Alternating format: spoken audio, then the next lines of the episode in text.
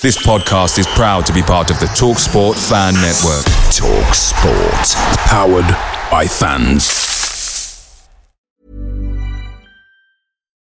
Botox Cosmetic, out of botulinum toxin A, FDA approved for over 20 years. So, talk to your specialist to see if Botox Cosmetic is right for you. For full prescribing information, including boxed warning, visit BotoxCosmetic.com or call 877-351-0300. Remember to ask for Botox Cosmetic by name. To see for yourself and learn more, visit BotoxCosmetic.com. That's BotoxCosmetic.com. Hey guys, quick thing. The Talksport Fan Network is proudly supported by McDelivery, bringing you the food you love. McDelivery brings a top tier lineup of food right to your door. No matter the result, you'll always be winning with McDelivery. So the only question left to say is, are you in? Order now on the McDonald's app and you can get reward points delivered too. So the ordering today means some tasty rewards for tomorrow. Only via app at participating restaurants. 18 plus rewards registration required. Points only on menu items. Delivery fee and terms apply. See mcdonalds.com.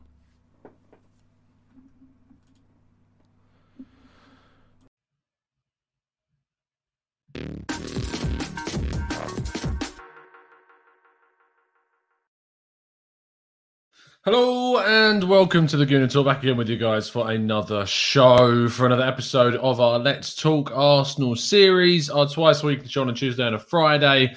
Well, our Friday show is mainly a discussion based show talking about Arsenal, talking to you guys in the chat box, getting your thoughts and feelings around the club at the moment, which, of course, after yesterday's result, was not a particularly happy time, which is completely understandable. Um, it was not a enjoyable uh, evening. It was not an enjoyable situation to be in, um, and it certainly was not one where I was sat there and I went, "Oh, great, we have next Thursday to put this right." It was more much a feeling of just being let down time after time after time uh, as an Arsenal fan. So yeah, it sucks. It really sucks. But we're going to get lots of your thoughts, lots of your comments. I'm well aware that this is a really awkward time to do the show, um, which is at one o'clock at the UK time in the afternoon. So apologies for that. If you are in the UK, and obviously Friday, people could be at work. If you're in the US, you're still asleep. And if you're in the East, then you've got a great show because you've got an evening one. Um, we, of course, as always, are sponsored Fire Football Prizes, and this week's prize is a really good one. Um, Nwankwo Kanu, signed and framed Arsenal montage, uh, and £50 worth of uh, football prizes as well, kind of the credit. So you can enter £50 worth into another competition that comes up. It's a really good prize. There's only about 22 tickets left, and it runs out in six hours' time. So you need to get your ticket before they run out. So good luck with that. If you do end up entering, of course, halfway through the show, we will be revealing which one of our expert members has, of course, won the free ticket into the show. So fingers crossed for you guys. If you have, in fact, entered it, I'm just letting the Discord server know we are live. We are indeed. Okay. So the main point of the show today is that I wanted to, of course, talk about two things. Uh, two things in particular. Um, the first thing is about Arteta. The second thing is about the online abuse that, that's been going around and uh, and some of the stuff that we're going to be doing here at TGT as well. Um, it's incredibly kind of you guys know how I feel about the management. You know how I've supported the management for a long, long, long, long time, and it's very, very kind of to give you kind of some of the background about, I suppose, what it's like doing kind of a show in which your thoughts are constantly put out every single day, as we do a show every single day on the show, which is quite. It's, it's, it's effort. It's a lot of effort. Obviously, a lot of people would, would say, you know what, fair play. Like you, you do a show every single day. Some people are like, bully for you.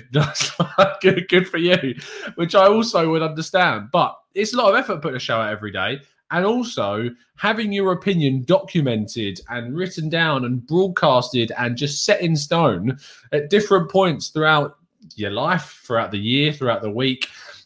If your opinion changes, obviously what people can find and do is you can pick up an opinion from six months ago you can clip something up from what's been said a few months back and play it now and next to something that's been said very recently and they might be completely different and kind of we have this feeling, we have kind of this we we just have this really weird situation as uh, on social media, especially that people aren't allowed to change their minds. We've talked about this before. We've talked about how people are criticized when they change their minds, criticized if they have a change of heart. Now, I have to kind of lay the groundwork. I've not yet, I'm not yet there. I'm not yet thinking that we need to change the coach just yet. I feel like Thursday is going to have a massive impact on my view. And like I said, this week, speak and not even on my show, on other shows, saying this week that I will personally give him the summer and see what happens in regards to the transfer window. And I and the reason why is because I thought that the team was pretty poor. Is that we've got so, we've got a pretty poor squad in comparison to a lot of the other teams. But what we saw last night was all on Arteta for me. I I can't defend it. I can't. There's no justification for the team selection, for the lack of substitutes, for the way that we played the game, for why we played a false nine, why we tried to play like Manchester City with this team. That's that is indefensible. I can't defend that. Um, and that makes me worry that there is that that is a problem that is going to continue that, that we won't be able to pick the right personnel for big games that he won't be able to make the right changes at the right times. These are things that i that i worry about and that would make me consider maybe this isn't the right guy at the moment. I will wait till thursday of course. We'll see what the thursday's game is. Um we'll see how it goes. We have to win by two goals, of course, to go through, which Arsenal have done under Arteta plenty of times. Beat Leicester by two goals, we've beaten Chelsea by two goals, we've smashed Slavia Prague in the second leg last time. It is very, very much, um, it's very, very much a case of um, the potential is there for Arsenal to, as Arteta puts it, bang, whatever he means by that. And that's the thing. Um, I I can't sit here and just blindly support something. Every time I've backed Arteta, and whether you disagreed with my view on Arteta, I feel I've justified it. I've tried to explain it. You may not agree with that explanation, but I've explained it. It's not blind faith. It's not. If, let me flip the script. There were people after the FA Cup final that wanted Arteta sacked. Now, I that's to me is ridiculous because he's just won us a trophy after six months of being in charge. And that for me strikes as an agenda driven movement to, to want the coach out after that amount of time, after he's just won a trophy. That for me strikes as the, the an absolute agenda against the coach and wanting him gone as a for a personal reason rather than for the, the, the greater good of the club. The difference between that and what this is and how I've supported the coach going through this season is just kind of that willingness of seeing the good stuff, seeing hopefully that it will get better, faith that it might get better, and faith to be given another transfer window. But the last few games have really kind of put some things into perspective. Have really kind of woken me up a little bit to some of the issues that maybe I wasn't taking as much of a attention with as in the team selection, as in the, the, the substitutions that really frustrated me, uh, and specific players and timings of decisions, and the um, the press conference afterwards, where when he justified the Ceballos red card when he should have been taken off much sooner, that annoyed me, and that got to me, and that made me think, mm, I'm not so sure. I'm not so sure if if this is something that he is going to change. if he is is the word humble? What's the opposite of being stubborn? Willing to change your mind? I don't know. Whatever the opposite of being stubborn is, if he's willing to do that, if he's willing to be more open, more malleable is a good word, and change things earlier and sooner, then great. But the thing is, he's consistently not done that for a lot of the season. And we are consistently inconsistent this season. And I know that there's issues with the squad, and there are a lot of issues with the players. But I can't, there's nothing I can argue based upon what we saw yesterday. Now, there's another side of things, which is obviously based upon the Emery thing. You may have seen on your timelines, and this is one of the things I'm very happy I'm not going to be on Twitter for the next few days. Um, you may have seen on your timelines a lot of people um, praising Unai Emery yesterday, which I found staggering considering if you look at the game. Like they scored in the first few minutes of the game. Uh, we backed off, backed off, backed off. Chukwueze ran into the box and Trigueros hits a really good shot. The next goal is just a well worked corner, headed to the back post by Gerard Moreno, and Raul Albiol is there to tuck home. Beyond that, a style of play, a dominance from Villarreal wasn't there. And the second half proved to me that we made the right decision in sacking Unai Emery because they could have killed the tie. Unai Emery could have, and Villarreal could have killed the tie. They didn't do that. What they did was is they took off Paco Alcácer. Uh, Paco Alcácer. They brought on um, a midfielder. I think it was Francis Coquelin actually, um, but they brought on uh, Francis Coquelin at half time for Paco Alcácer, and they sat back and they wanted to take the two 0 and that in itself was things that we've seen at Arsenal during Emery's time, where he sat back, he sat on his laurels, he accepted 2 0. Remember, you remember the Watford game? Remember the Watford game where we were 2 0 up? He tried to, to claim the 2 0 or just hit on the break and try and get a third, and they nearly got it with Gerard Moreno. Um, but that's the reason why we're still in the tie. And if we do go through, it will be a lot on Unai Emery for messing up this first leg and for conceding and for not killing the tie off in the first leg. And that is all on him. And that's why I found it so strange to see all of the praise for Unai Emery. And, and Harry Symeou put a good tweet out as well earlier on today, which I agreed with, that we I just can't understand the praise for Unai Emery in that game because he absolutely messed up 100% in the second half and it cost them, and it could cost them the tie if Arsenal do turn things around in the second leg, which fingers crossed we all hope, or I hope we all hope, is actually going to do. Um, I want to get your thoughts in the chat. And when we do, obviously, when we get your thoughts, this isn't like any other thing where you just post Arteta in or Arteta out. I want to hear your thoughts. I want to hear the reasons. I want to hear what your genuine opinions are. What are your thoughts around the manager right now? And, and, and tell me, explain them to me. Tell me why you're in the position that you're in if you want him to go, explain to me why you want him to go. If you want, if you're still willing to stick with him for a bit, tell me why. I really want to get kind of your explained thoughts into the chat, and then we're going to go through as many of them as feasibly possible, and then kind of react to them in the first half of the show. And then in the second half of the show, we're going to have a very honest and open discussion about online abuse some of the things that happened to me this week, some of the things I've seen this week, some of the things I'm sure you've seen as well. We're going to discuss it all. But for now, in the next 20 minutes or so, I really want to get your thoughts about where you stand on the manager, where you stand on Arsenal, and ultimately why you think that, why it is that you think that. Okay, so Owen Young says there is no shame uh, in changing your mind. The pool of data and context changes. Lack of progress, unexplainable costly mistakes, and a stubbornness he hasn't earned the right to hold. Come to the dark side. um, and that's fine. And, and, that's great. And I appreciate that fact that it's to change your mind is fine. Again, I'm still not quite there, Owen. Thursday is going to be a big, big kind of game for me um, to see where my head's at. If we put up a fighting display and we still manage to not quite get through, that'll be different to if we we play like we did yesterday and we absolutely surrender the game. There's no tactical guile, there's no drive, there's no commitment, there's no idea, no style. Then I'll be very different in my thinking.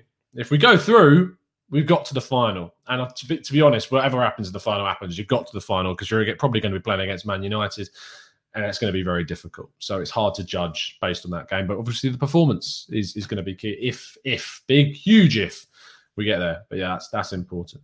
The real Janice, thank you so much for the super chat, mate, uh, and welcome to the Discord as well. It's good to see you in there too. Um, real Janice says not Arteta out, I want Gasperini, uh, of course, the Atalanta coach. Uh, he says also, uh, you know, I respect your opinion, but I think experience is key. Kroenke out, yeah, that's and that's fine. I I personally think that experience is a very overrated kind of quality. Um, and you don't, Janice, and that's absolutely fine. Fair play for having your opinion, mate. Um, Guna Vettel says, uh, for me, Arteta isn't good enough because he is way too inconsistent and keeps playing players that have cost us. Ceballos feels like the new Willian. Emery is the reason we are still in this, not Arteta, and that in itself is obviously a, a massive damning of, of Emery. Um, the thing is with Ceballos, I completely hear you, and I was so against him playing in this game. What did we see in the games already? Benfica, huge mistake to lead to their their goal that put them in charge of the tie. Against Olympiacos, another mistake that leads to them scoring at the Emirates. Like how, and then obviously the game yesterday. How many times are we going to accept big, big mistakes from players and not and not act and not change? Elneny, right? I have a lot of things, a lot to say about Elneny. I'm not a biggest fan of him. He's passive, he's safe, but that second word being safe is that you don't really associate too many mistakes with Elneny. To be honest, you don't really associate. Um, you don't you don't think of him as someone that would drop an absolute clanger. To be honest, whereas Ceballos you do. I think Ceballos gives you more in terms of output, but he's someone that has a history of mistakes. So why not why not have changed things up and gone differently? I personally would have rather Saka played at left back and Xhaka gone into into that position and Martinelli played um, in in the forward line. But that that's what I would have done. Um, but we didn't see that. So yeah, uh, let's get some more of your thoughts. Uh, Mwangi says, uh, I genuinely was Arteta in for a long time. The glaring problems I've seen with him is that his inexperience and stubbornness has cost us too many times, to be honest. He has to go. Rami says, I'm not fully Arteta out, but tonight's lineup was poor. However, he didn't really have much choice. We all knew our, uh, Nketiah isn't the answer. Balogun is a kid and Martinelli isn't linking play. Rami, I disagree with you in the second part. Um, I think he did have more choice. I think he had more choice with even the players that he chose to play because he could have put Pepe into a central role, into a central striking role, and move Smith Rowe out to the left hand side, which is what I thought he was going to do. I also thought he could have played Saka at left back and moved Xhaka into the midfield, as we've already talked about. I do think there was choices. I also think, Rami, that there was more choices in regards to the substitutes that he could have used in the second half. I know that we don't think Nketiah is someone that can bring you something, but I mean, he scored coming off the bench against Fulham. He's clearly got a goal in him in those final few minutes. You got Nelson there. I mean, even Willian was there who came on literally with 40 seconds left. I know we give a lot of criticism to Willian, but it's something different. Things weren't working. It's just about changing things up. And nothing changed. Balogun wasn't even on the bench, which I know I have my reasons for, and I think it's because he's a project for next season. But why not have him there? He's come on in the Europa League before and scored with barely a touch. So that that's really frustrated me. So I agree in the first part. The second part, I have a few more questions about. Sam says, I still think he hasn't got the players that want to fit his system, his style. It's the players as well to blame. He needs another window to get those players to implement what he wants. But Sam, what if what if that window that we do isn't enough for him? What if we can't sign? Because in my mind, of our starting 11, of the players that I'm keeping, I'm keeping Tierney, Partey, Saka, um, Gabriel, and Pablo Mari, who kind of, they're not a start 11 players, they interchange, aren't they? I think there's question marks over a lot of the first team squad. Pepe, Lacazette, Aubameyang, Xhaka. But if you offered me an upgrade on Xhaka, 100%, I'd take it. It's hard to find that, but 100% take it. Bellerin, Chambers, Cedric, Holding, Luiz is probably going to go. Leno, Smith Rowe, you'd obviously keep, and Odegaard is going to go. Are we going to get five starters, five or six starters in the summer window? I really think it's unlikely that we do that. That's what we have to do. 100%. That is what we have to go out and do this summer. We have to go out and sign minimum five players that start in the team that are better than what we've already got. We're told to expect big plans for ex- for investment from the owners. Are we going to see that? I don't, I don't think we are going to see that. Uh, history tells you that we're not. And even if they do invest big, we've spent big before. I know it's not come from them necessarily, it's come from the club's earnings. But when we have spent, we've spent pretty poorly. Only over the last 18 months have we seen a bit of improvement in the way that we've spent money. But historically, we spend really badly. So even if the investment comes, there's no guarantees that we spend it well. So I'm I struggle, Sam. That's what I want to give him another window. That, that's my view right now at this point in time. I agree with you. I want to give him another window, but I have a lot of kind of struggling thoughts and feelings as to whether that's going to be feasible or not, whether he can actually change things, or whether actually another coach may be able to get more and only need, say, a few other players to fit the style that they want to play. Because I think that's important. I don't necessarily think it's Arteta down to being a bad coach. I just think that what he wants and his ideas of what he wants to implement is just not possible with, with the players that he's got. And he's trying to do something that is just not feasible. I mean, we saw it last night. He effectively, I mean, if we're being real, he copied the Pep false nine, no striker situation, which worries me because we've seen all these kind of comparisons and, and, and, compliments come from Pep and the way he was trained with Pep. But the fact that he's copied that and tried that in a semi final for the first time, that is worrying. Really, really worrying.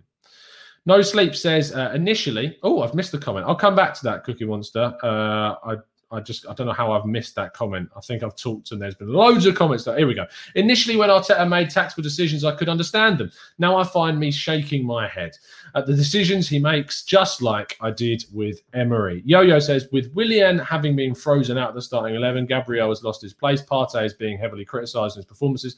Why do you believe Arteta should be given another window? I mean, there's a, there's things to break down in that. Willian, we always wanted to be gone, so I wouldn't say that's something to criticise. Um, Gabriel has only lost his place because he clearly is a, a, better partner with David Luiz, and the partnership with Holding is is nowhere near as good. So I think that explains why that's happened. Partey is being heavily criticised by people I think are wrong. I don't agree with the criticisms of criticisms of Partey. So all of those, yo-yo, I don't think are factors in are in kind of debating whether or not it's the right window. I think Gabriel's been a good signing. I think Partey's been an excellent signing. And when we see a kind of a full season without the injuries from Partey and with some better players around him, we'll see what we can expect from Thomas Partey and a lot more clarity. Let me scroll down a bit more. Uh, Neil Cooper says, Tom, do you think Arteta is arrogant or naive? His selections on occasion suggest an arrogance, dare I say, Wenger like. We seem to be going backwards, which is the real concern.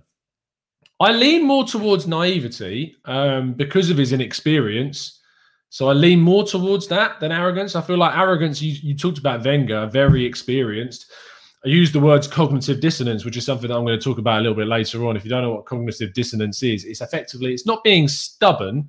It's that you, it's it's where you get to a stage where you believe that you can't be wrong because you're of a certain level for instance, let me give you an example. So, if a surgeon makes a mistake that costs them their costs his patient their life, and they refuse to admit that they made a mistake, they refuse to admit that. That comes more down to cognitive dissonance because it relates to where they position themselves, where they sit in their social standing, than it is more stubbornness. They, like, they just believe that they couldn't have made a mistake. I'm a world class surgeon. Arteta thinks, I think Arsene Wenger had more to do with that because he he knew what he'd won, the experience he had. He can't be making mistakes. He can't be getting things wrong when actually he was. Whereas with Mikel Arteta, because he's so inexperienced, I think that falls down more to the side of naivety and him desperately wanting to implement a system that he can't implement with the players that are available to him. Vinny says Arteta's tactics were shocking last night and really made me think about him as a manager. 10th in the league is not good enough, and setting up with Xhaka at left back and no striker was amateur. And I thought there's a lot of amateur performances um, as well, 100%. South London's funny piece I like Arteta, but after a year in charge, I don't see no style of play. I don't see players improving. Maybe this team has run its course, and yes, the squad is bang average, but 13 wins and losses sums it up. Um, I agree with you. Jason says, just cannot understand why continues uh, to wait so long before making changes. Neither can I, Jason. Uh, Dan says, I know that Arteta is inexperienced. I can see his mistakes, but I feel he needs to have his preseason. It can make so much of a difference. Dan, he's barely going to get a preseason, mate. The Euros are here, and then we start the season. It's not a proper preseason, and we can't be waiting around till next summer for another preseason. Yes, a preseason helps, hundred percent. It has an impact, but you can't you you can't justify keeping a manager based on the the, the presence of a preseason you just can't, in my view. Um, it's it's a, it's a factor in why maybe we've been not as good, but it's certainly not an overriding reason as to why we've won 13 and lost 13. Nice. You can't justify that, especially the amount of games we've lost at home. That doesn't come down to whether having a pre-season or not. It might have a small impact in one or a few of those, and I'm being generous. I don't think it, you can put it down to that because a lot of managers that came in, I mean, Tuchel's come in to Chelsea and has improved them immediately. You might want to turn around and say that they're really underperforming under Lampard, which I would agree with you with, but he's come straight in and, and got some really good results out of them. And and that's to the credit of him. I do think Tuchel's more of a short-term manager rather than a long-term project and someone that changes a massive culture problem like we've got. And I think he suits that Chelsea situation very well. But the evidence suggests that he didn't need a preseason to turn things around hugely, and the potential was there, and he's getting the potential out of those players.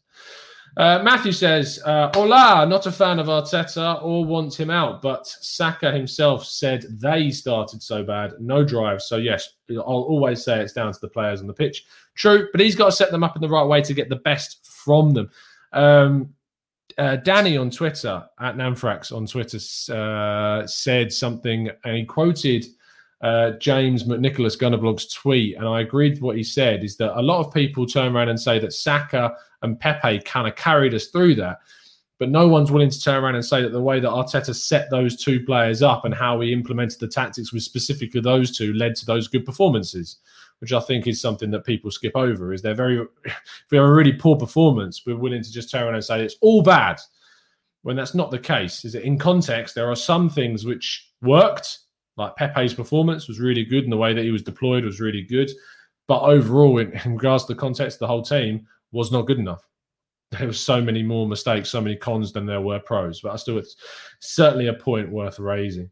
Matt G says, "How many times this season have we said Arteta got it wrong? Too many, uh, which is a fair point." Yannick says, "Yeah, and the subs. I'd rather you just make generic subs than try putting on a tactical masterclass every game. 100%. Subs change games. The reason why you have them is not just down to fitness; it's so that you can tactically change and react to situations. Emery did it too much." And ironically, did it too little yesterday, and it cost them the tie pretty much. He could have cost them the tie. We'll see what happens. Uh, Yo-Yo says Willian Gabriel Partey. Two lost their place in the side, and the late, uh, latter is being heavily criticised. Why should I take other response? I mean, I've answered that, Yo-Yo. So, I mean, Gabriel's not lost his place. It's to do with the partnership side of things, it's to do with holding, and Partey is being criticised wrongly, um, in my opinion. Zamir says, but Tom, tactics went out of the door once we went down to 10 men. Don't you think Arteta needs to simplify it? Zamir, he need, he could have stopped that situation anyway. He could have stopped us going down to 10 men by taking off Ceballos immediately at half time. He was having a poor performance anyway. He was on a yellow card. And then we got a big, big warning sign in the 46th minute. And you could have taken him off then. And we conceded two goals when we had 11 men on the pitch. So it's he needs. I agree that he needs to simplify it, but it's not about tactics going out of the door. He's and he said in his, his interview after the game, he said that a lot of what we planned went out the door in the first five minutes because we conceded. You should have contingency plans. If we go 1 0 down, which is something that we have seen at the club this season, there should be a plan B. Guys, we're going to plan for the week. Here's the different scenarios that we've come up with. This is how we're going to start the game. There might be a situation where we go 1 0 down because you can't defend. So this is what we're going to do if that happens. It's not a case of coming out in the interview afterwards and going, well, you went 1 0 down, so all my tactics went out the window. No, you're paid a significant amount of money to work through all of these different scenarios of how you react to it. It's what makes really good coaches is they have different plans for different situations. So to come out and say that the plan went out the window in the first five minutes, it just didn't make any sense. No sense whatsoever. Uh, Christopher Michelle says, uh, "Let's see how forms, uh, see how the forms kind of. I think you're saying, let's see how we perform next week when the players are back and the team will be forced to be more progressive and defend." Arteta had a shocker yesterday, as many of his players have had all year. Um, Vinny says, uh, "Us going down to ten men forced us into a system that counteracted Arteta's tactical ineptitude. I think you mean." Um, the struggle on the counter so we should have had Aubameyang or Gabby up. So we brought, should have brought them on sooner, mate. Like we should have brought them on so much earlier. Um, Kofi says, "Who else gives Arteta a job as manager after this?" It's very hard at the moment to, to imagine who would, because he's not going to be a manager for a relegation battle, is he? He's not going to be a manager for a top club after this right now. Um, Maybe, maybe for a club that are giving him loads of money. Maybe for a club that have got the players that are the system that he wants to implement. And that's the thing is that people go and say, "Oh my God, we should never have got a look at how good Unai Emery's been at Villarreal," but they completely forget to apply the context. The Villarreal are a completely different side with different players, different targets, backgrounds, systems, players, all of this stuff, and they forget that and they just compare things on paper. And you shouldn't do that, and you can't do that in football. It's very difficult to do that. Um, so says, remember Arteta wake up call was the Chelsea game. What is his wake up call now? Um, I mean, the thing is, is that we've had these good performances like Chelsea, like Spurs, like Leicester, like Slavia away. We've had these good performances like West Brom, like Brighton. In the second half of the season, there's been a massive improvement in the first half, and a lot of that's come down to some personnel that we've been able to get in. But it's you need consistency because throughout those really good displays, there's been a Burnley, there's been a home tie against Olympiacos, there's been a home tie against Slavia Prague, there's been yesterday's game. There's been the Manchester City game at home. There's been the Liverpool game at home. There's been these games in between the really good performances that just show that we'd have no consistency and you have no idea what Arsenal's going to turn up on the day. And that's what needs to change the most of all.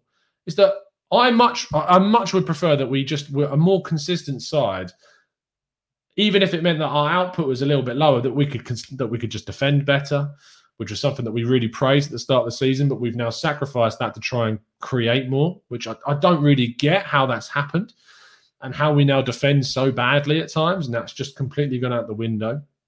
But consistency is just gone. It's just it's gone, completely gone. Afterling says, You look heartbroken, Tom. I think you are Arteta out now. Not quite yet. Um, and I don't I hate putting the kind of the labels on them. Again, I'm going to say this because we're going to talk about online abuse in a bit um, and kind of these labels, but there we go. Is Kofi winding people? Is uh, sorry? Is Yannick uh, winding people up in the chat? What's he saying? Um, Yannick says could trade Arteta for Graham Potter. Oh man, our resident troll. He's a lovable troll, is Yannick, but you know he's he's in the muds because we've offered him the chance to come on the show and he's turned it down. So we know he's all about the keyboard. Is our boy Yannick.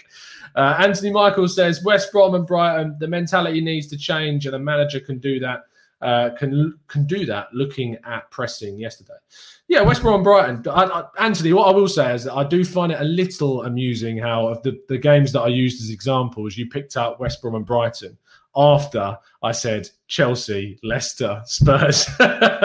so it is funny. And by the way, Brighton are a team that I mean we've beaten once um, in the in how many last attempts. So that's the thing. It's I know that we like to skew how we say things, but try not to and try to apply the full context before leaving a comment. Um, Yannick says, I'm a self proclaimed keyboard warrior. This is true. At least you're honest about it, mate. Ajit says, Arteta continues making mistakes, but let's wait till the second leg to make a call on Mikel. That's pretty much where I'm at. Chris says the only thing worth watching about Arsenal is this. Thank you so much, Chris. I really appreciate the support as always. Even though you do give, you do like to little bit, a little bit wind up yourself, but I appreciate the comment, fella.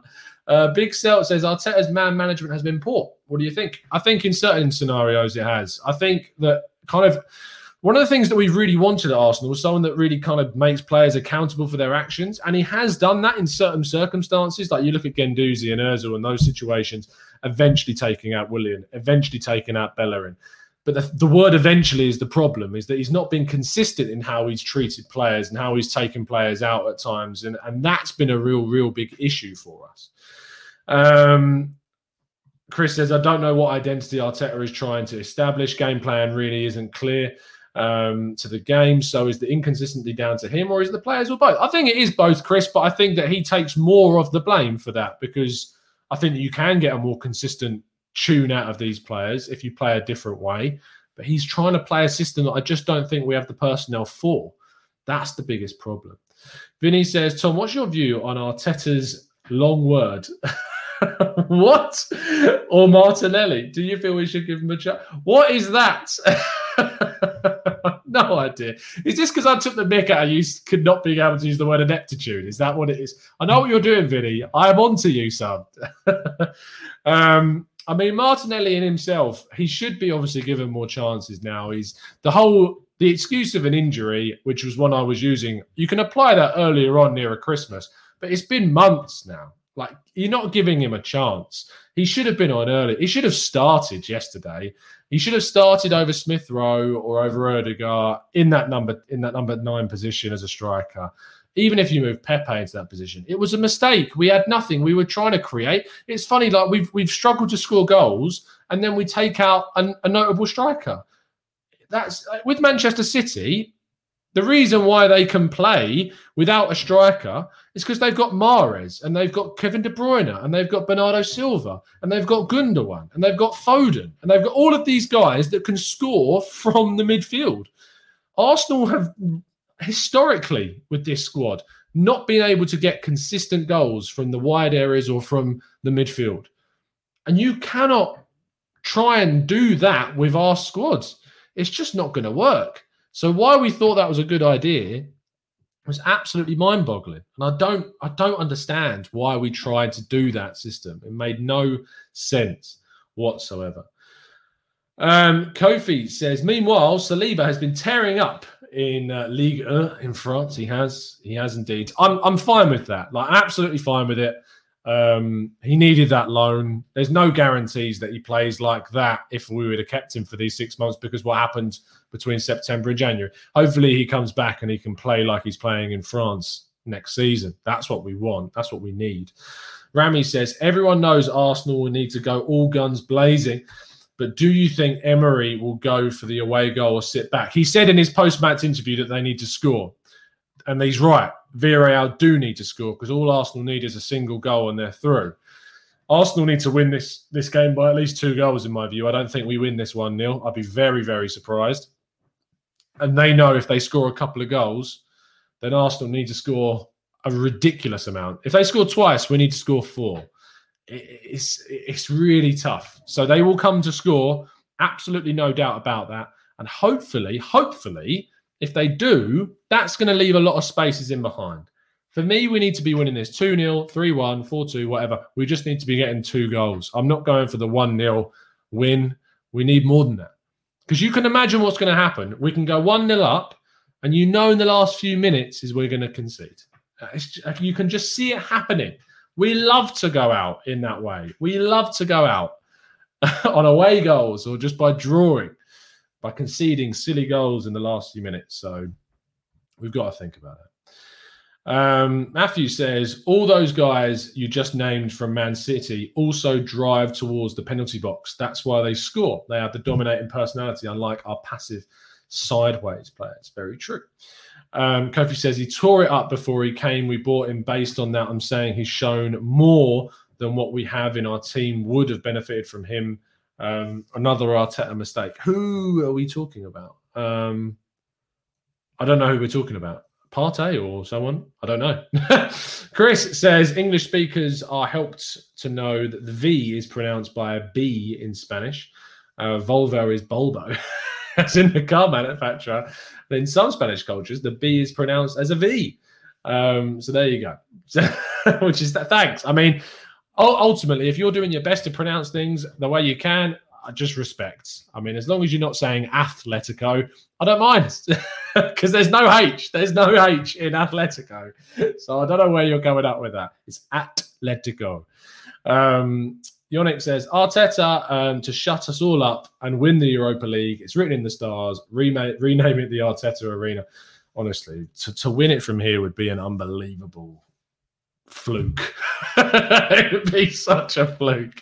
Oh, Right, we have reached the halfway point of the show, which does mean we're going to show you who has won the free ticket into the Nwankwo Kanu signed and framed montage. Uh, so if you are one of our expert members and in the Discord server and you've been in there putting in your numbers, we're going to tell you who has won. We've got 21 entries uh, so far, I believe. Um, let me just check. We do indeed.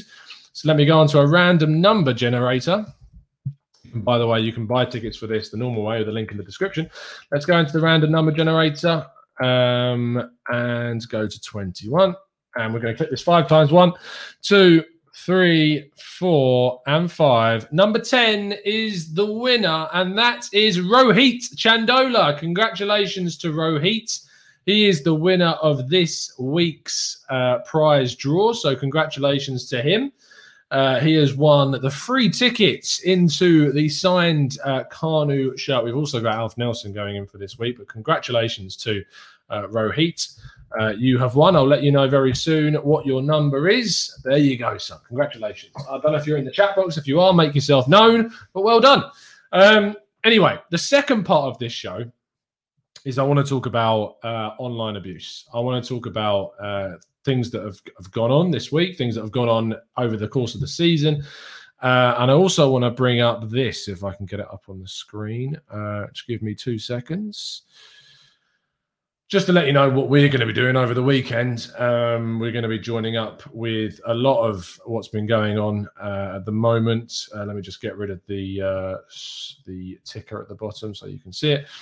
So, as it says, I've made the decision to join the social media blackout from 3 p.m. today. So that's in one hour and 22 minutes um, until midnight uh, on Monday. Whilst the videos on YouTube are going to continue, uh, so we'll be still be doing the preview show tomorrow and the, obviously the raw reaction show on Sunday and the podcast on Monday. Um, so whilst they'll be continuing, I'm not going to be using Twitter or Instagram in joining the social media blackout. It has become all too common for abuse of many kinds online to become the norm, and not enough is done to try and prevent it. Some may question how this stops it. It likely won't alone, but these companies must do more to help act against and educate those who are found to have committed these horrible actions. This week, let alone in the last year or the past decade plus, has shown further evidence of the hate and the acceptance of what we must fight to stop. So, I'm going to be joining the the cause, the social media blackout. Um, I'm going to be putting up this on Twitter as soon as this is finished today, and uh, I'm not going to be using social media um, in the form of Twitter and Instagram and, and, stuff like that. Whilst this is on, that's the plan. So there you go. Uh, I I implore you to join in. I implore you to do it um, and to just so, show something. The first thing that we want to say is that obviously, as I addressed in there, that some people say, "What is this going to do? How is this going to help? How is it going to stop? How is this going to prevent abuse from happening?" And I've said a few, and I, I, I looked into this because I debated with myself. I was like, am I going to do this or am I going to do something else? And, and why I say that is because on uh, Tribal Football, who are another site, um, these, sorry, these Football Times, uh, which is another football site, um, they have um, said that they're not going to do it. And I read this article that they put out, and I think they make a lot of good points. They start off by saying silence is not the answer. I truly believe that as a minority in football, and this is from their editor, Omar Saleem.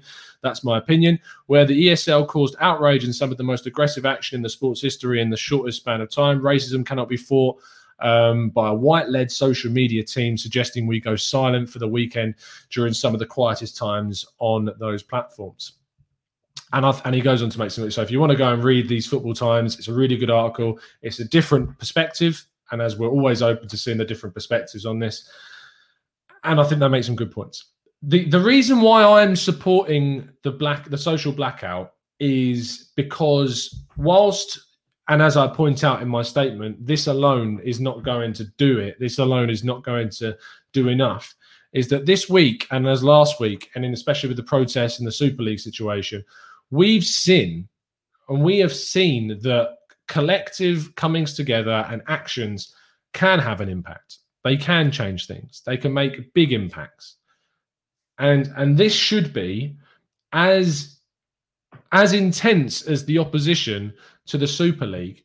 There should be as an intense backlash to social media abuse, be it racism, homophobia, and every sexism, everything else, every other form of abuse, there should have been a reaction. There should be a reaction to all of these, like there was for the Super League announcement. And, and it was a real big kind of shame in that sense. Is that yeah, it, it, it changed me the Super League situation because it made me realize that wow, we do have a voice more so than I ever thought we did. We can make a difference. We can change things. But it also was a little bit humbling and a little bit um, not irrit- maybe irritating is the right word, but frustrating, I suppose, is a better word. That there couldn't be a, as a same reaction to stopping online abuse, to stopping all of these horrible things that go on online. So that's for me is is what we need to do. This is a way that I'm going to try and show my support during this time And if you don't want to, that is absolutely fine. And I respect these football times for their statement on it. Um, and I respect everyone else for getting involved or not. It's down to your choice. I'm doing it because I think it's it's a good movement. I think it hopefully will make a difference. It will make things stand out, and it's a lot of big organisations that are also doing it. So that's that's why I'm doing it. And if you want to join in, fair play. I, I shout out to Owen Young, in the uh, one of our members, and and has become one of our more uh, regular podcasts. Although he hasn't been on a little stretch, hopefully he's going to be back on soon. Um, shout out to him because I know he's taken himself off Twitter. I know Craig has taken himself from the same old Arsenal. His personal account, I believe, is not active, and they tell me how great it is not being on social media. I do it because it's my job. It's really difficult to not be on Twitter for my job, for doing this, for writing about football and debating about football and building up a profile. It's really difficult to not be on Twitter, but I completely understand. Um, that that that for me is for me anyway is is a reason why I think we should support it. Um, so yeah, that's that's why I'm supporting it. Um, and, and, that's that's that's pretty much it. I don't know if you've got any questions about it. I do want to go on and talk about kind of uh, social media abuse a little bit more, and I want to talk about what happened yesterday because um, I know a lot of you saw in my very frustrated state um, after the change. Uh, in fact, I'll leave it. Let me just leave a link to the these football times. Um, uh, article because, of course, I did read out a quote from them, so I should really uh, credit them with that. So I've, I've left a link to that article in the description if you want to if you want to read it. Um, oh, it's not let me do it right now, but I'll do it after the show. Um, yesterday, obviously, I'm in a situation where I love this football club more than anything, right? And when Arsenal lose, it sucks. It really, really sucks and and what not makes it worse, but obviously what kind of heightens and and really hypes up those feelings is the fact that I do a show about Arsenal every single day. Is that we put on a daily content for you guys every single day where it's me talking about Arsenal. And when Arsenal are having the worst season of my lifetime and the worst football of my lifetime, which they are, it hurts. It is not nice. It is horrible. It's also why I got so kind of passionately angry about how Ray Parlour spoke to Robbie from AFTV. And as I maintain, I'm not the biggest fan of AFTV at all for my own personal reasons. But I thought what was said to Robbie and how he was basically blindsided and attacked by Ray Parlour on that show and calling him out when there was an opportunity to really have a go at the owners and really bring a spotlight on the owners. And instead, say that you're happy when Arsenal lose because views go up. It was one, it was hypocritical for the platform anyway, because Talksport would have got more attention as well. We got more, we got more views on here. Now I know that the numbers are very, very much different to, the AFT side of AFTV side of things, and the financial side is very, very different. But we still got more views. We you probably get more views when Arsenal lose a game than when we win a game because there are definitely going to be people out there that want to see a reaction. It's only human nature. It's only human nature that we like drama. It's why we love reality TV. It's why we watch those things. Humans love drama. So obviously you're going to want to click on a video to see someone angry, see someone react. And also there's a little bit of kind of togetherness in it because when you're angry, you want to watch other people be angry. And you want to be like, yes, you're spot on 100%. I'm so angry and you're angry too. And we get that. So it's silly to point that out. It's silly that people get more views when they lose because it's just it's just common sense. Obviously, that's going to happen, but it doesn't make it any less painful for a content creator that supports Arsenal. Whilst I have my reservations about AFTV, I do not doubt how much Robbie loves Arsenal, and no one should doubt how much I do either. Um, because I would fully commit. I'm fully committed to this club like it's a marriage. Um, the other half is very well aware that she is married. She's marrying into two things, even as a Charlton fan. but th- this club is everything. It is it is the second most, only to her, most important thing in my life, and they are very high up there. And the thing is that when I do a show like I did yesterday, and when I do shows in general over the course of, say, the four years that I've run the channel, the nearly five years uh, that we've done the channel, starting off with Craig and then becoming a guest and then taking over and doing it for the last four plus years. The thing is, is that I try and be as respectable as feasibly possible. I'm not always able to do it. I'm not always, I'm not perfect. Sometimes, especially in the past, and I look back on some of the videos that I may have done in the past, and I may have said things now. I look back on that and I go, "Why did you say that? Because that was stupid. You're an idiot. Why did you say that?" And I look back. But the point is that it's about developing. It's about progressing. It's about learning. It's about becoming more respectable. And I feel like over the, especially over the last two years, that in my opinion, this is the most respectable Arsenal side of things that you'll see of of a semi-popular channel. That I welcome everyone's views. Anyone can come and listen. You can have your opinion. I listen to the opposite views. We'll debate about them. We'll talk about them. You can change your mind if you like. You can come, you can go, you can do whatever you like. The only thing that we say that you cannot do is that you can't abuse people. You can't disrespect people. You can't call people deluded for having an opinion that's different to yours. You can't be effing and blinding at other people in the chat box. You can't be slagging off the coaches or the players or the ex coaches or the ex players. You can criticize them, but there's a fine line between what criticism is and what abuse is. And that's what we say. And that's what we promote on this channel is constant, consistent trying to be as respectful as possible.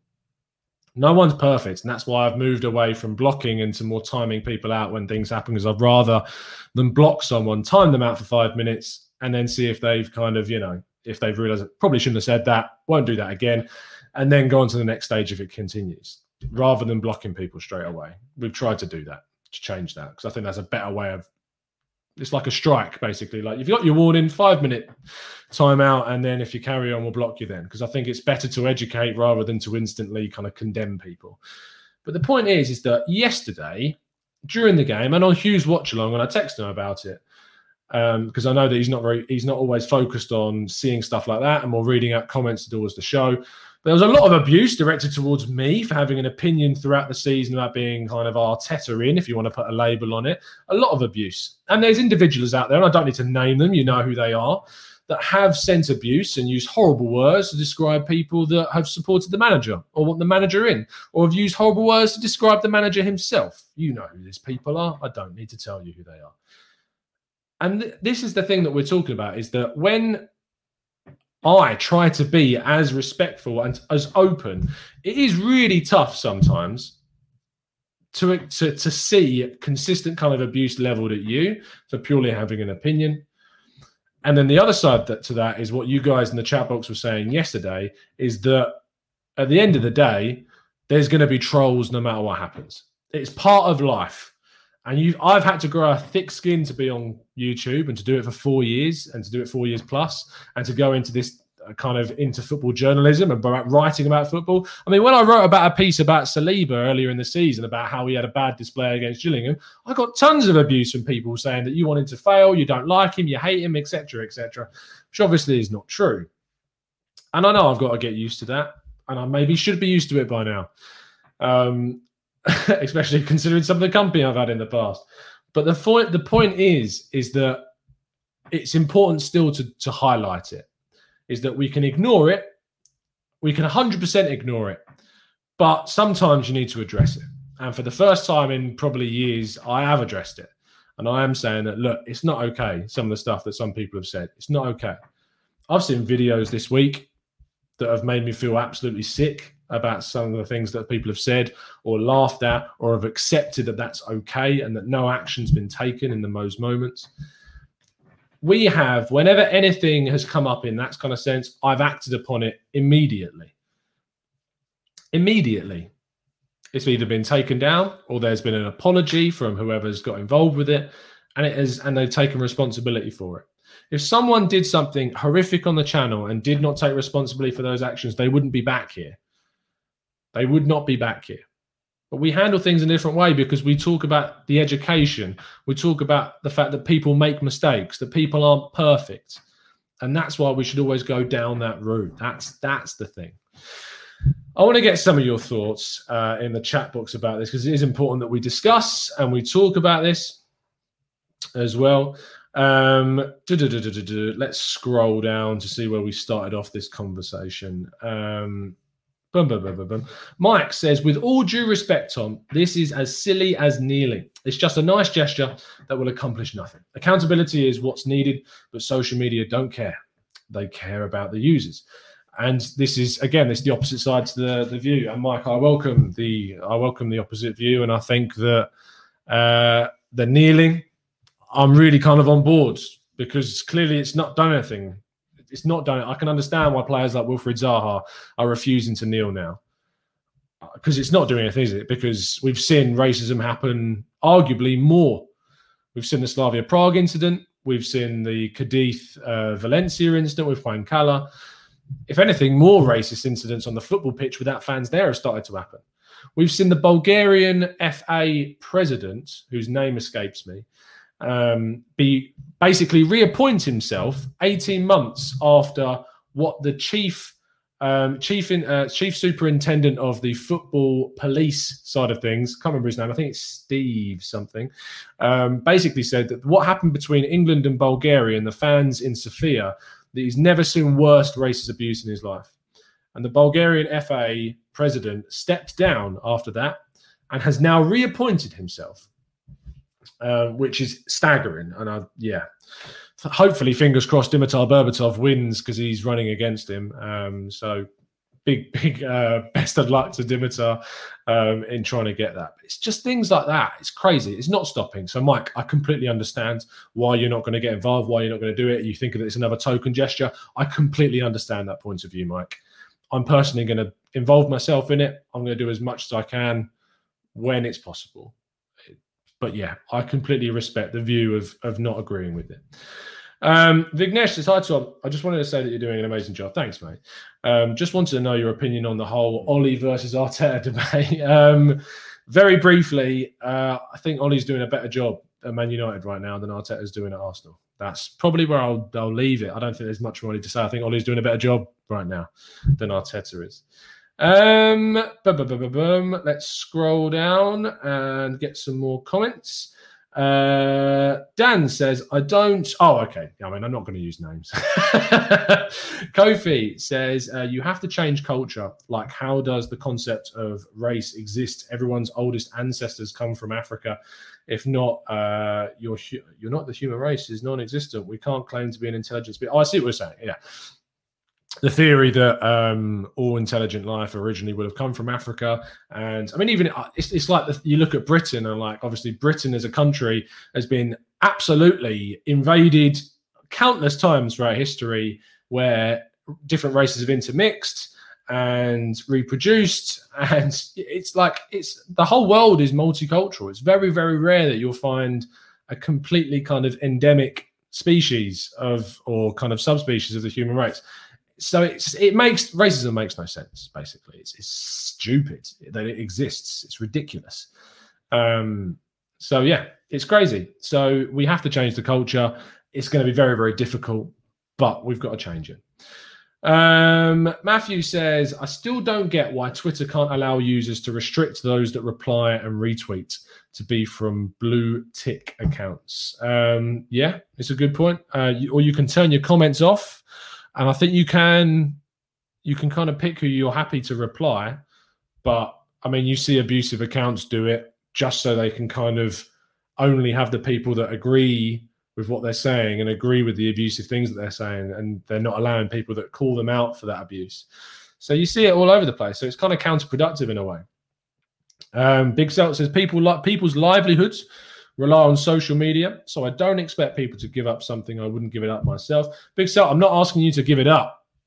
I'm not. I don't think that's a thing. I'm. I'm asking you to consider supporting a cause where we should support the idea of harsher punishments and the better identification of criminals that put these horrible messages online. They are criminals because it is a crime to be a racist. It is a crime to do these things. So that's what we're kind of get onto. That's what we're trying to consider talking about. Um, Thomas Norway says drama drives clicks and views. It does 100%. I'm going to try and do further down and get some more newer comments. Um, Cayman says you can make your identity known to social media admin and still remain anonymous to help general users. The only way we are going to help eliminate social media abuse is by holding individuals accountable. Uh, and yeah, I've kind of it's it's really hard because I was very very much kind of on the push of social media should have identification attached to it. Speaking with Hugh, he has really opened my eyes to how that would be kind of it would open up the possibility of some people being wrongly um, and unjustly targeted uh, in some places where freedom of speech is not allowed, uh, and that people could get in a lot of trouble for using social media and saying things that aren't necessarily wrong ethically, but where they are, they are considered wrong. And that kind of freedom of speech is an issue. So that's a problem. I'm more so for the push of, of helping to somehow identify and to make stricter punishments and education programs when they do find out who these things are. Sh- you should be able to find out who has said a racist comment. It should be it should be doable. It really should it's 2021 and we should i know it's a really cliche thing to say but we should in this day and age be able to find out who a person is that has said something so abhorrent you should be able to find who that is and have action taken against them uh, Lewis says, as you know, I'm not on Twitter. You're lucky boy. I'm still welcome to come on the pause despite not having a following. I love most of the Arsenal fan media.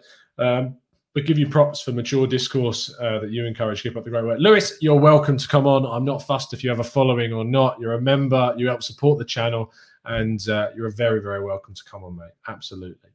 Um, I mean, so you think about some of the people that have come on. We built kind of the original, uh, not the original, but kind of the newer bulk of our regular listeners um, from people that just sent in videos. About a year, just over a year ago, I sent out a tweet which basically said, if you want to podcast more. We're looking for some regulars. Send me a video and I'll have a look at it. And French sent me a video. Um, Tom O sent me a video. Raf sent me a video, and they were great. I don't care how many followers they had. They're really good about talking about Arsenal. And that's why they're on the show as regulars and they're in the core group and they're in the WhatsApp group and stuff like that. And now we have the members and we have the Discord server and we've opened it up to even wider. And I think actually, if you look at some of the members and you see some of their earlier, um, let me talk about Pablo, for instance. We love Pablo. Pablo Mira um, helped us out with the um, protest and recording the videos there. When he first came on, the first show that he did as an expert member, it was a little bit nervous. Didn't talk as much as he does now. Was and I mean, you look at him then and you look at Pablo now, and I don't mean to be patronising Pablo, um, but you look kind of you look at how he's gone up to a fan in the protest, and he's given him the mic, and he said, "Do you mind doing the interview?" And he's done it.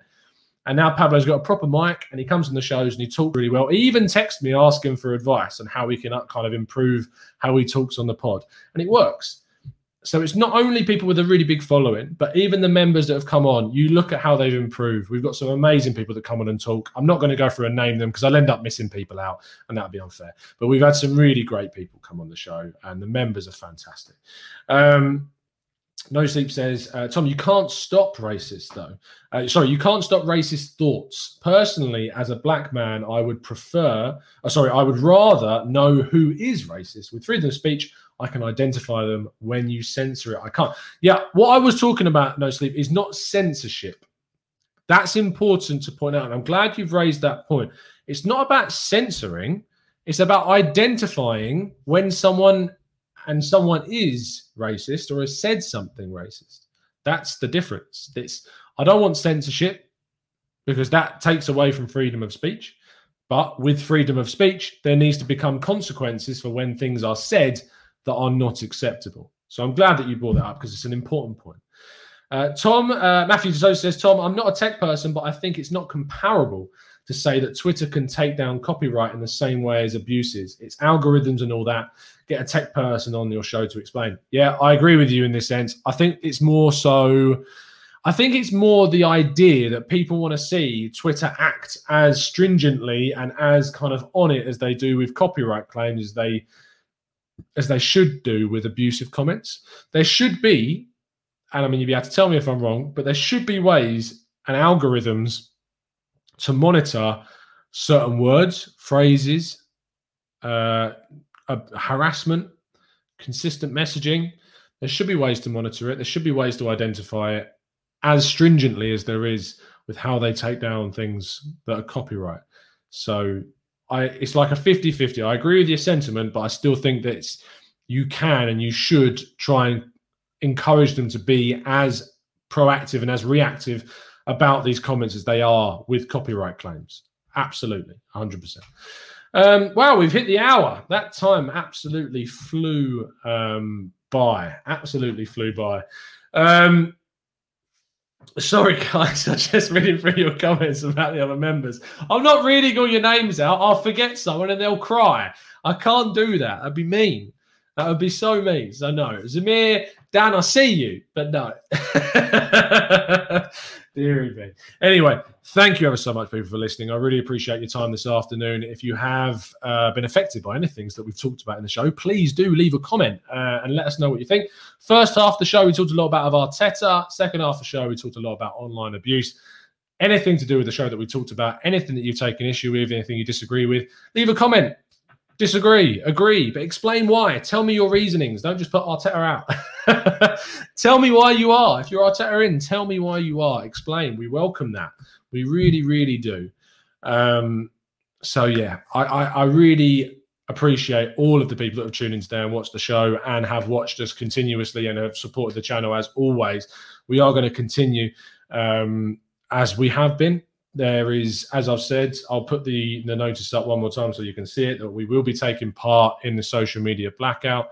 Um, and so, therefore, I will not be on Twitter from three o'clock today um, until midnight on Monday. There will still be the videos because I mean, YouTube's not for me in this bracket. It's not social media. We're not talking about Twitter and Instagram. So, there will still be the preview show tomorrow. There will still be the Raw Reaction show on Sunday, and there will still be the podcast on Monday. Um, and everything goes back to normal in regards to the social media on Tuesday. But we will be taking part in this. We will be making a stance, taking some action as best we can, and hope that as many people do it as possible. If you don't choose to do this, that is absolutely fine. You are absolutely entitled to choose your own path of how you want to act against it. I just implore you to act against these horrible things that take place in the world and on social media and online anywhere else. So thank you so much, people, for listening. I really appreciate your time as always. I'll be back again tomorrow for the preview show with some of the members uh, ahead of Arsenal's game against Newcastle. To be honest, I forgot who we were even playing in the Premier League because it's just become such a a monotonous time uh, looking at Premier League games. It really has. It's been a pleasure to speak to you guys as always, and as always, up the Arsenal.